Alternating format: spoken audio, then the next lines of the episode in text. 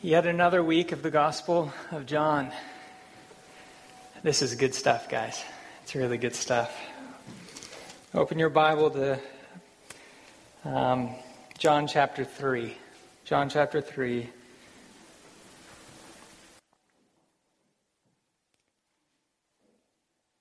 John chapter 3, verse 3. Truly, truly, I say to you, unless one is born from above, he cannot see the kingdom of God. John chapter 3, verse 5. Truly, truly, I say to you, unless one is born of water and the Spirit, he cannot enter the kingdom of God. Two parallel statements, which were so beautifully unpacked by Aaron last week. It's made quite obvious by Jesus that being born from above and being born by water and the Spirit are the same thing.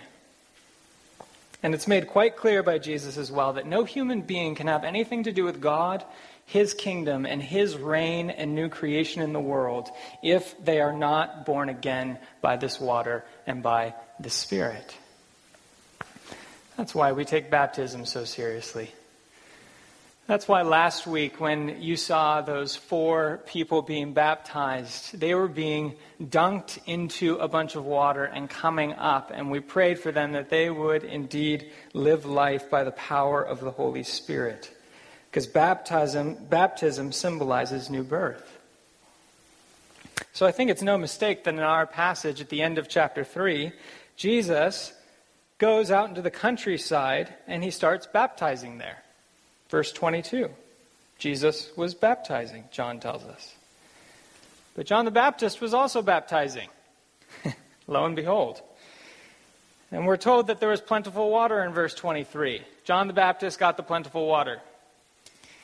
And so what you have is you have two kind of parallel leaders, two parallel baptisms, and two parallel kind of discipleship movements happening at the exact same time. And what happens is it causes quite a stir amongst the Jewish community. Verse 25. Now, a discussion arose between some of John's disciples and a Jew over purification. Why purification? Because that's what baptism is all about purified from your sins. So, John's disciples and the Jews are discussing. There's a rivalry brewing. There's competition in the air. There's envy and jealousy brooding in the hearts of John's disciples because they realize that this Jesus movement is starting to take priority and gain popularity, and they don't like it. Verse 26 Rabbi, they say to John, he who is with you across the Jordan, to whom you bore witness, look, he's baptizing too, and everybody's going to him.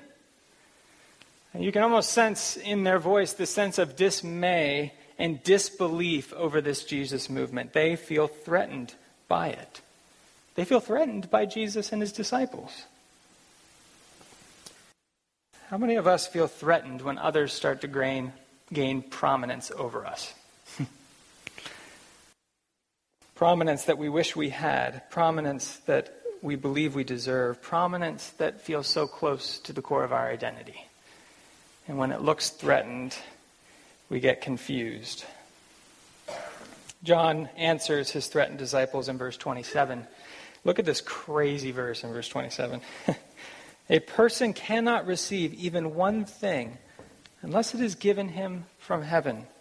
A person can't even receive one thing unless it's given him from heaven. It's as if John looks to his disciples that are becoming jealous over this Jesus movement, and he says to them, Everything and anything we have is just a gift from the sovereign hand of the living God. So who are we to cling to it as if we own it? Person can't receive one thing unless it's given to him from heaven. John is not threatened by this Jesus movement. He sees his whole ministry as this wonderful gift from God. So when it's succeeding and life seems to be going well, what does he do? He says, gift from God. And when it seems to be declining because Jesus is increasing, what does he do? He says, well, gift from God.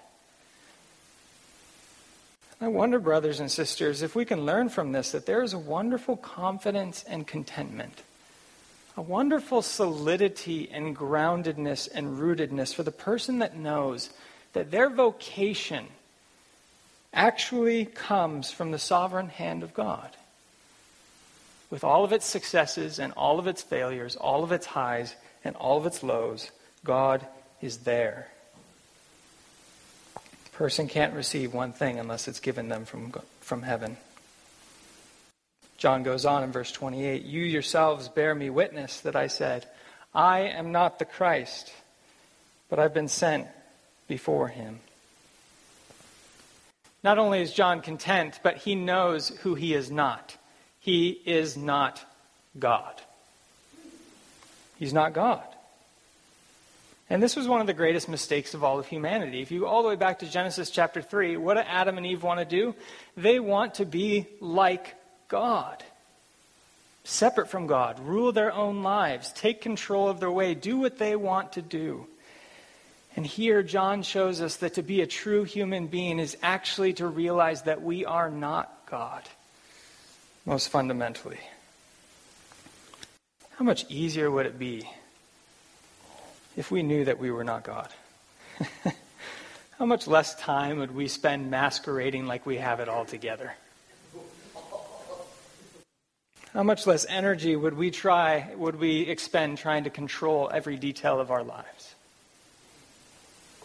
How much less effort would we exert trying to seek our own glory and prove ourselves to the world and put ourselves at the top and put ourselves on the stage if we just realize that we are not God? I'm not the Christ, says John. I've simply been sent to point to him. The Baptist goes on in verse 29. He tells us a bit of a parable about a wedding. The one who has the bride is the bridegroom, he says.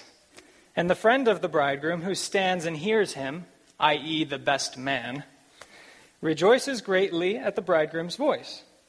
Therefore, this joy of mine is now complete. So here's the picture Jesus is the groom, the bridegroom. God's people are the bride, and John is the best man. Now, if you know anything about uh, best men or maids of honor, um, they have certain responsibilities. My best man had one responsibility because he was out of town, so he didn't plan anything, he just showed up. Um, he had one responsibility, and that was to hold on to my wedding ring, along with my wife's wedding ring, and just not lose it for the day of. Don't worry, he didn't lose it. But you, you should have seen him sweating bullets. He looked more nervous than I was going into the wedding, trying to figure out how he's going to hold the wedding ring so that it doesn't, he doesn't lose it. So literally, we're about to go out there. I'm nervous because I'm getting married. And he's, he's asking me, Jordan, how should I hold the wedding rings? And I said, like this, tightly. When he handed off those wedding rings, the look of joy on his face was magnificent. He just, all ease and smiles. It was glorious. He had a really simple job. In the ancient world, if you were a best man, you literally had to plan the whole wedding. You had to make sure all the guests were there. You had to make sure all the food and wine was there and that no, nothing would run out. You had to make sure the bride was there and the bridegroom was going to come there. I mean, you had to prepare the whole thing. And so it's no wonder that John talks about the joy that is in his life when the bridegroom finally comes. When Jesus Christ shows up on the stage and his job is finally done. Look how he describes this joy. The friend of the bridegroom who stands and hears him, and the Greek literally says it this way rejoices with joy at the bridegroom's voice. Therefore, this joy of mine, and the Greek says it literally, has been fulfilled. Three times the idea of joy and rejoicing in one single verse. John is so excited that his job is done, and he can slowly but surely and quietly take a step off the stage of world history as the Savior of the world steps onto center stage and all of his glory shines out in the midst of the darkness. John fades into the background forever because the bridegroom has come. So in verse 30, we see him say that. He must increase, but I must decrease. John gladly bows out because someone so much greater has come. What a powerful verse. What a countercultural verse. What a life giving and freeing verse this is. I must increase, but he must increase, rather, but I must decrease. Brothers and sisters, I don't think this is just describing John the Baptist's ministry. I think this is showing us what it means to be a true human being. I think it's showing us what it means to be a Christian, what it means to live a life of joy and blessing and freedom. He must increase, but I must decrease. It was a bit fortuitous that uh, Aaron actually spoke of the uh, church calendar and set it up nicely for me. So I'm going to talk a bit about it. The early church was so astonished by this verse, particular, particularly Augustine, who was early century bishop in North Africa, that they actually used this verse to shape the whole church calendar in an interesting way. so um, the early church placed the festival or the celebration of the birth of John the Baptist on June 24th, which is summer solstice. Why June 24th? Because that's the longest day of the year. And from there on out, the days are getting shorter and shorter, and the light is decreasing and decreasing. I must decrease, says John. And did, where did they put Jesus' birthday? They put it none less but the very end of that decreasing on December 25th, the winter solstice, which was the shortest day of the year, they thought. And then the days would slowly grow longer and longer, and the light would increase and increase and increase. He must increase. And so the early church was so convinced that this was at the heart of what it means to be human and a disciple of Jesus Christ that we're going to shape all of time according to this he must increase and I must decrease. Brothers and sisters, what would it be like if we made this what shaped our lives? He must increase. What would it be like? What would change in our lives? What would be different? What would be made new? What would be reprioritized and reoriented? What would it look like if our marriages and friendships were the places where we said, I must decrease and Jesus Christ must increase in this relationship? What would it look like if the way that we parent or the way that we act towards our parents, if we actually said, I must decrease, but Jesus Christ must increase in this family? What would it look like if our job aspirations and our education, every time we woke up in the morning and we walked into a classroom or into an office, we said, I must decrease, but I want Jesus Christ to increase in this place today. Jesus, increase, please. What would it look like if Aaron and I, every time we led a service, we stepped into the pulpit to proclaim God's word, we said, I must decrease, but he must increase? How would that change our life? How would that radically change our witness to the world? Brothers and sisters, what would happen if verse 3 was the motto of our life?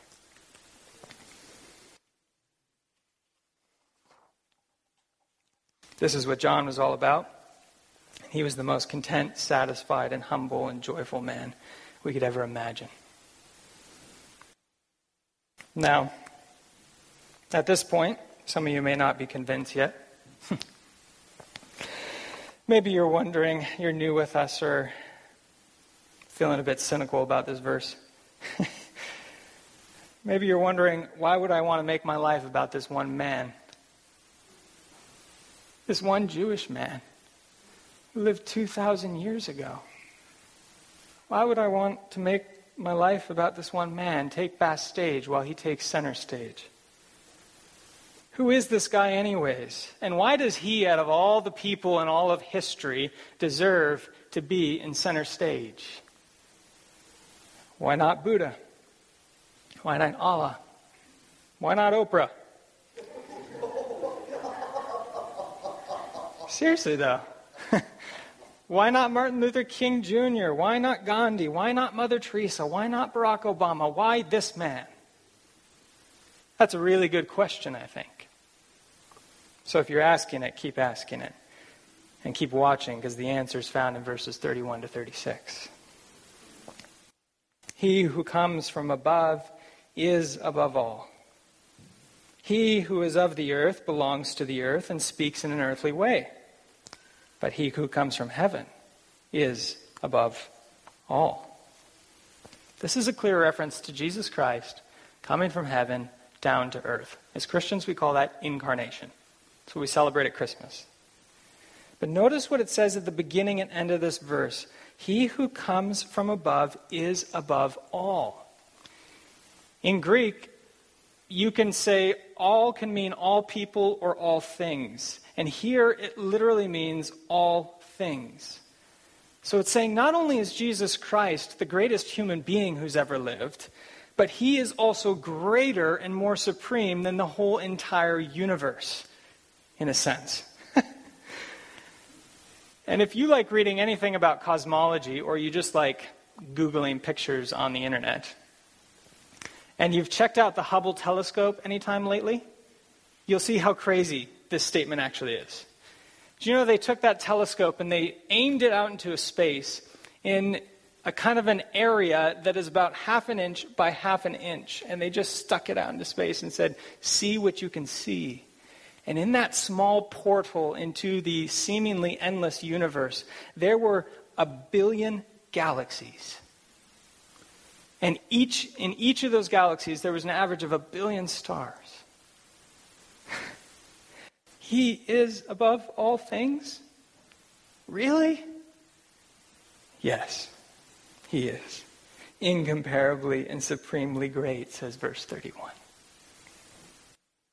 But there's more, verse 32.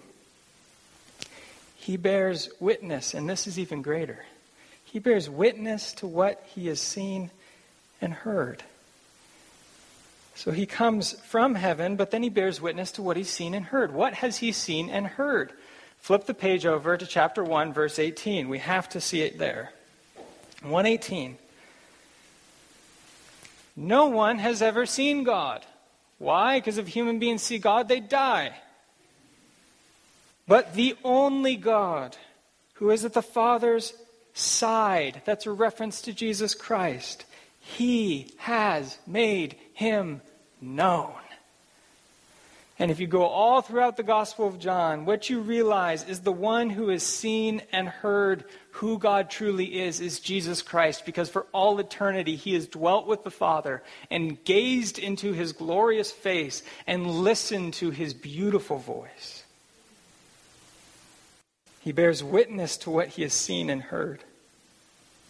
And we get to know who God is the living God. I woke up this morning and looked out the window like the last few mornings and realized I was trapped in a mysterious haze of fog. I seriously couldn't see much further than 15 feet out the window. And brothers and sisters, without Jesus Christ piercing the heavens and coming down here, we would have no clue who God is. It's like we're in a fog about who God is and we can't see him and we don't know who he is at all. And what happens is Jesus Christ is like the bright morning sun that rises in the east and it burns away the fog and shines this bright light, a light like that we saw today on us. And we all of a sudden get clarity about who God is. But there's a tragedy in verse 32 no one receives his testimony. I was reading a book yesterday called The Drama of Atheist Humanism. Just some fun reading on a holiday, you know. And uh, in there, the guy quoted somebody. And this guy was a German dude back in the day, and he said this Dietrich Heinrich Kerler. Even if it could be proved by mathematics that God exists, I do not want him to exist because he would set limits to my greatness. Brothers and sisters, that sounds really radical, it is, but I think he's expressing what lies so deeply in many of our hearts. Even if God could be proven, I don't want him to exist. No one receives his testimony, it says. We have that all in our hearts. We don't want him to exist. We don't want to receive him. But behold, mystery of all mysteries, God overcomes our resistance. Verse 33. Whoever receives his testimony sets his seal to this that God is true. God is true. What happens when we see, receive Jesus' testimony? Basically, this. We say, the one that Jesus is pointing to, the Father who is the creator and Savior of the whole entire world, the one who is more gracious and merciful than we could ever imagine because Jesus has showed it to us, that one is true. He's not a myth, He's not a lie. He's not a figment of our imagination. He's not a projection of our desires and emotions onto the screen of eternity so that it just ends up being a human creation. No, in Jesus Christ, we see that this God is very God of very God. He's true. He's the deepest reality of our lives. He's the deepest reality of the universe. How do we know this? Verse 34 explains. For because he whom God sent, namely Jesus Christ, utters the very words of God. Verse 34 again. For because he gives the Spirit without measure. Are any of you confused at this point? Because I am too. no, I'm not really that confused at this point. Uh, but listen to this, guys, because this is pretty crazy. God says that he whom he sent utters the very words of God. Why? Because he pours out his Spirit upon him. Now, there's a question here Who pours out the Spirit upon whom? Is it Jesus pouring out the Spirit on believers? Because we know that's true in the Gospel of John. Or is it God pouring out the Spirit upon Jesus Christ? And here, I think, given the verse that comes after it, look at verse 35 the Father loves the Son and has given all things into his hand, where the subject and object is Father Son. I think it's clear to say that it means the Father pouring out the Spirit upon the Son. Why does this matter to us? Because we are getting a glimpse into the very life of God as Trinity. Father, Son, and Holy Spirit. And Trinity is one of those words that we don't like using very often. People get scared when they hear that word. You don't have to be scared. This is at the center of the Christian faith. Can't be a Christian and not be thoroughly immersed in Trinity. So, what do we learn about God? When we look at Jesus Christ, we get a window into the eternal life of God. And what we learn is that for all eternity, there is a Father who loves the Son and gives life to the Son. And for all eternity, there is a Son who reflects glory to the Father and delights in the beauty of the Father and reflecting his love.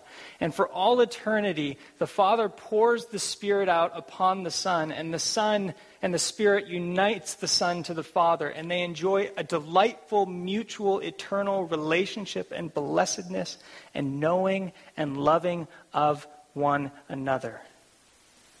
God is not some distant monad. God is not some vague spiritual force. God is three eternal persons in the perfect unity of love and relationship. That's why we can call God love. That's the inner life of God. And what happens when Jesus Christ pierces the fog of our darkness and comes down to heaven is that he shows us that that's who God is. But he doesn't just show us that that's who God is, like a painting in the sky that's impersonal. No, he shows us who God is, and then he says, You can enter into that life. God doesn't just want us to see him, God wants us to enter into him. And we see that in verse 36. Verse 36 Whoever believes in the Son has eternal life. Notice the present tense. It doesn't say whoever believes in the Son will have eternal life. It says whoever believes in the Son right now has eternal life. Now the question we have to ask ourselves is what is eternal life? I'm ending here, so don't don't worry, I'm not going to go too much longer. I think when we think of eternal life, we often think in terms of duration of life. So, the gift of eternal life is God's helping us live forever. And that sounds cool, but we often don't really know what we're going to do forever. So it seems a bit confusing, and we're not sure if it's the greatest gift we've ever known. Um, I think that's true, and that's really great gift if we know what we're going to be doing. But I think in the Gospel of John, eternal life is not meant to be mainly about duration. It's meant to be mainly about the quality of life. So, what kind of life do we have when we believe in the Son? What is the quality of life that we're given? And in the Gospel of John, eternal life is the quality of God's very own life. Eternal life is God's own life as Father, Son, and Holy Spirit. He's the eternal one. And so, what does it mean to believe in the Son and have eternal life? It, it means that whoever believes in the Son literally gets swept up from heaven into, from earth into the heavenly life of God. I mean, that's what this verse is saying. It's saying that we get to experience the communion and the intimacy and the joy and the beauty and the blessing that God has always known for all eternity in his life. We get to know the Father who loves infinitely, the Son who blesses us infinitely, and the Spirit who perfects and beautifies us infinitely. What an amazing offer. Whoever believes and trusts and embraces the Son has eternal life, God's own life. Oh, how the human heart longs for that life. Oh, how we look for it in so many other places. And right here in this flesh and blood person, Jesus Christ of Nazareth, God is saying, Come and see. Come and drink. Come and receive. Come and enjoy.